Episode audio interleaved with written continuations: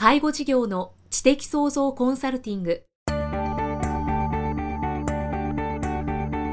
ポッドキャスト介護事業の知的創造コンサルティングでは、介護事業サービスを充実させるヒントはもちろん、介護事業特有のマーケティングや数字を具体的にするアカウンティングの知識を身につけていただける番組です。番組では脳の専門家である長谷川義也が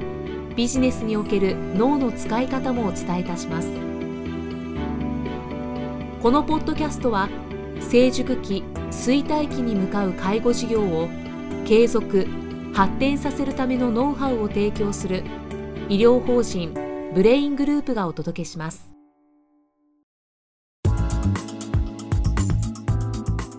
皆さんこんにちは、生きみえです。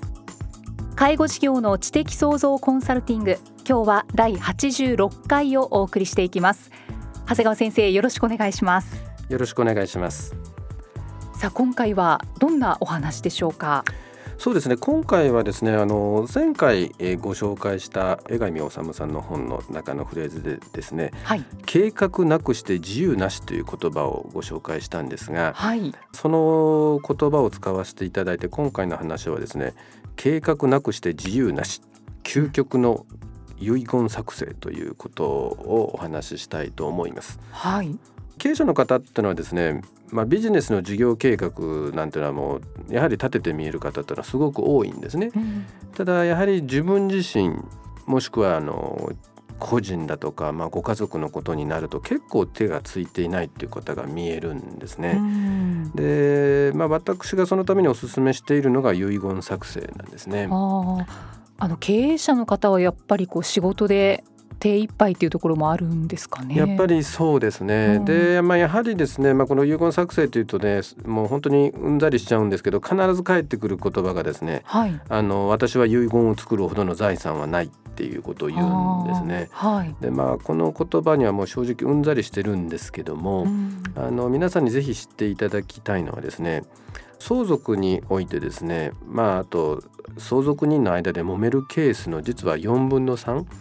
というのは、実はですね、相続財産がごせんまんえん以下のケースなんですね。そうなんですね。だから逆にお金がないからといってですね、必要がないというものではないんですね。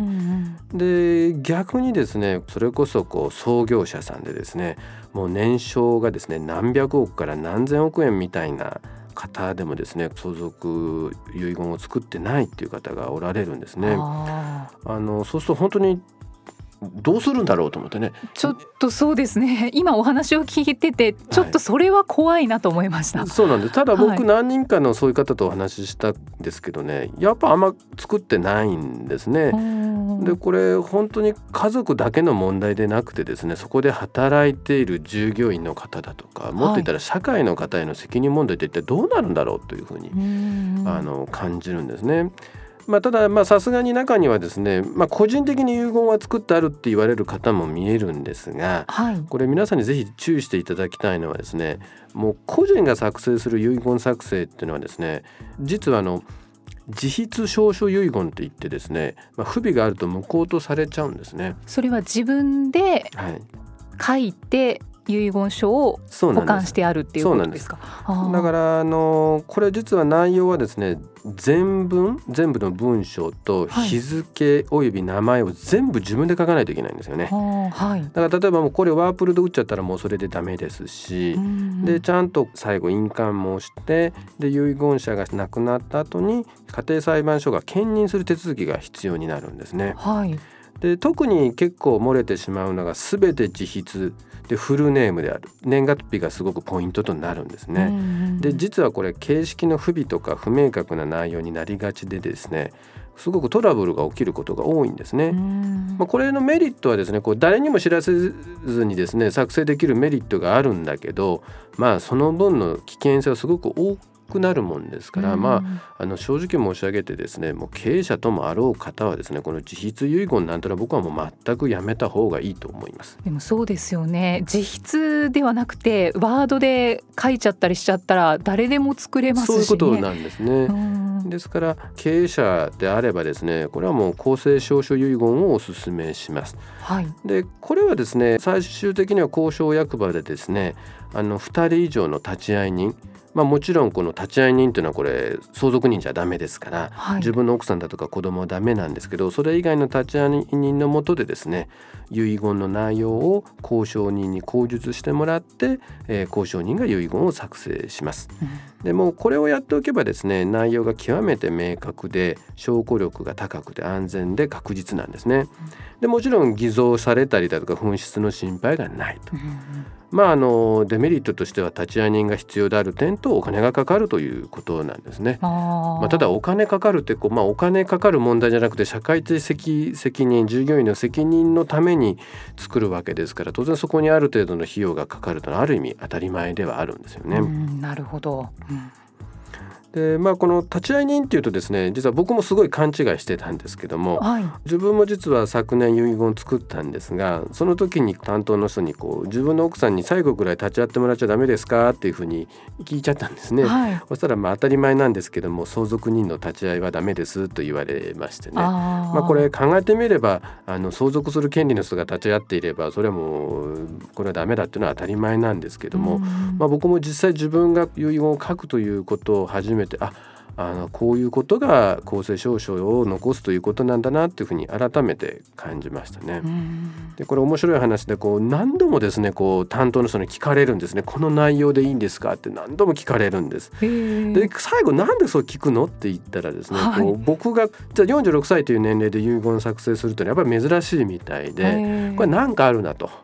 で特に家族以外、はい、特に妻以外の女性にですね、なんかこう何か残さないかんなというふうにどうも勘違いされてたみたい で, で僕は自分の家族しかその相続人がいなかったっていうことで、なんかすごく不思議だったみたいで。あ、長谷川先生のお年で作るっていうのは早いってことなんですか。早いみたいですね。僕自身は逆に今働き盛りだからこそ書くべきだと思ってるんですけど、世間的っていうか、まあ、この年齢関係なくやっぱり少ないんですね。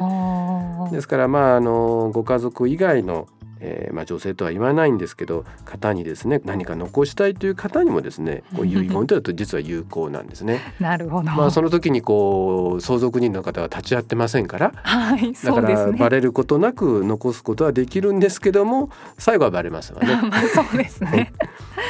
で先生、あの、まあ、先ほど費用がかかるっていうのは当たり前だということはおっしゃってたんですけど、はい、これどのぐらいかかるんですか。そうですね、まあ、あの遺言作成時にだいたいさんじゅうまん程度で、うん、あとは最後にあの遺言をこう執行してもらうときに相続財産に応じた手数料がかかります、うん、だから当然たくさんのお金を相続される場合はお金は高くなりますけども、うん、ただ当たり前ですけども相続財産よりもたくさんかかることはありませんので、はい、やっぱりその全体の相続財産から見たパーセントでいけばもう微々たるものですので、うん、これもメリットの方が上回りますの で, そうです、ね、これは僕いつも経営者の方にお話ししてるんですけども、とにかく専門家にお金を惜しんじゃいかんよということですね、うん、はい。でこの遺言を作成するときにですね、一体誰に頼むかっていう、それが第一歩があるわけですね、はい、これ結構議論がありまして、で候補としてはですね、まず司業さん、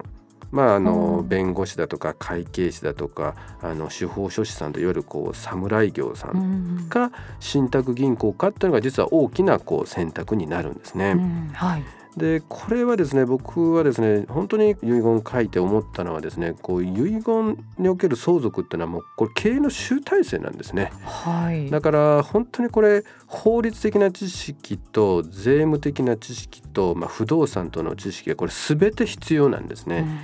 うん、ですから例えば司業さんの中で司法書士さんっていうのはですね、結構相続の時に出てくるんだけども、彼らが得意なのは要するに不動産の登記だけなんですよね。あ、そっかそっか。だから不動産の登記では確かに便利なんだけど、全体をコーディネートするという意味ではやっぱりメインではないんですね、はい。で会計士さんもですね、こう最後相続税をいくら払うかという点では彼らはすごく有効なんだけども、うん、じゃあ全ての税理士さんがですね遺言にこう精通してるかっていうと実はそういうわけじゃないんですね、うん、だからやっぱり彼らも全体をコーディネートするわけではない。ああ、で弁護士さんも同じでですね、やっぱり法律的な部分に関しては間違いはないんだけど、じゃあそれこそ税務まで含めてですね全部バランスよく知識があるかっていうとそういうわけじゃないんですね、うんうん、だから時々こう修行の中でもですね行政書士さんなんかがですね遺言作成しますよなんて言ってる人もいるんですけども、はい、僕からそれでも論外でも頼むべきレベルではないと思ってますね。で何よりも僕がこう事業さんをおすすめしない理由はですね、やっぱり事業さんって大体個人事業主さんが多いんですよね。あ、そうですね、うん、例えば僕の会計士さん、僕の弁護士さんとかいるわけですけど、大体僕と同じかちょっと年上ぐらいの方が多いわけですよね、はい、ということは僕が亡くなった時に彼らが本当に生きとるかどうかもしくは現役で働いてるかどうかっていうことはですねこれ全く保証されてないんですね、うん、確かに。だからやっぱり個人みたいな事業さんにこう頼むべきではないんじゃないかなというふうに思ってるんですね。ということは、まあ、やはり、はい、あの信託銀行なのかなと思っております、うん、まあやはり相続に精通している点でありますし、まあ、彼らがこう逆にですね会計士さん、弁護士さん、司法書士さんをコーディネートしてくださるもんですから、そういった意味では、まあ、ちょっと余分にお金はかかるんですがやっぱりバランスはすごく良くなりますね、うん、で何よりもこの信託銀行というのは個人でなくて法人であるっていうのが最大の魅力であります。あ、なるほど、そうですね。ですからあの本当に経営者って大変なんですよ、はい、事業を立ち上げた時はですねとにかく最初から利益出るわけじゃないわけで必死になって収益を上げることにですねこれ全力を上げるわけですよね、うん、そうですね。でも突然病気やですね事故でですね突然死んだり高度障害になったりすることもあるんですよ、はい、ただ収益を上げるだけじゃなくてですねそんな突然のことにまでですね気を配った経営をするってとっても大事なんですね、うん、そのためにはですねやはり年齢に関わらず僕はですね遺言の作成をしておくというのはとってもですねある意味自由を得る、そこまでやって常に自由を得るんだなということになります。だから逆に遺言を作って自分に何が足りないかってことが分かればそれを補うような準備をしていけばいいわけですので、本当にそういう心の安らぎ感を手にすることができるんですね。ですからまあ皆さんにもですねなんかなかなか大変なことという印象をお持ちなんだけども、逆に毎年作り直せばいいんだよと。先ほど最初にさんじゅうまんかかるって言ったんですが、はい、作り直しに関しては毎年ごまんえんぐらいしかかからないんですね。あ、そうなんですね、はい、だから僕は実は今年もにねんめに入っていまして、まあ、去年正直言ってまだパーフェクトなものはできてないんですが、はい、まあ、毎年作っていけばですねこう最終的にはこう常にこのいちねんかんはまあパーフェクトなものができるんではないかなと思ってるんですね。でぜひ皆さんに知っていただきたいのは正直結構大変です、はい、準備も大変なんです。でもその時ぜひ思っていただきたいんですね。自分が生きてる間に準備しても大変だってことは残された家族やですね従業員がやるってことはもっと大変なんですよと。そうですね、だからあなたがやることが一番楽なわけですから、うん、だからそんなですね従業員や家族への愛というものを意識し意識すればですね、まあ、僕すぐ行動に移せるんではないかなと思っています。あ、確かに。いや、あの経営するって仕事のことだけをやっぱりこうメインに考えていくべきなのかなと思っていたんですけど、今の遺言のことを聞くともう仕事のことだけではないなと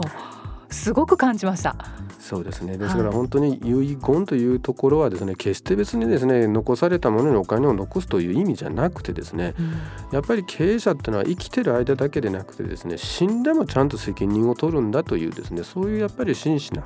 えー、心構えで、えー、臨むべきなんだと思います。ありがとうございます。介護事業の知的創造コンサルティング、今回はだいはちじゅうろっかいをお送りしてきました。長谷川先生、では次回もよろしくお願いします。よろしくお願いします。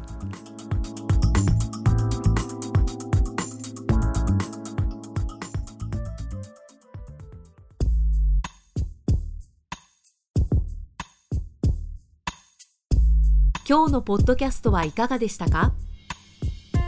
番組では長谷川芳也への質問をお待ちしています。質問は株式会社在宅のウェブサイトにあるお問い合わせフォームからお申し込みください。サイト ユーアールエル は エイチティーティーピーコロンスラッシュスラッシュビーアールエーハイフンジーアールドットコムスラッシュゼットエーアイティーエーシー エイチティーティーピーコロンスラッシュスラッシュブレインハイフンジーアールドットコムスラッシュ在宅 です。それではまたお耳にかかりましょう。この番組は提供医療法人ブレイングループ理事長長谷川義也、プロデュースキクタス、ナレーション生きみえがお送りしました。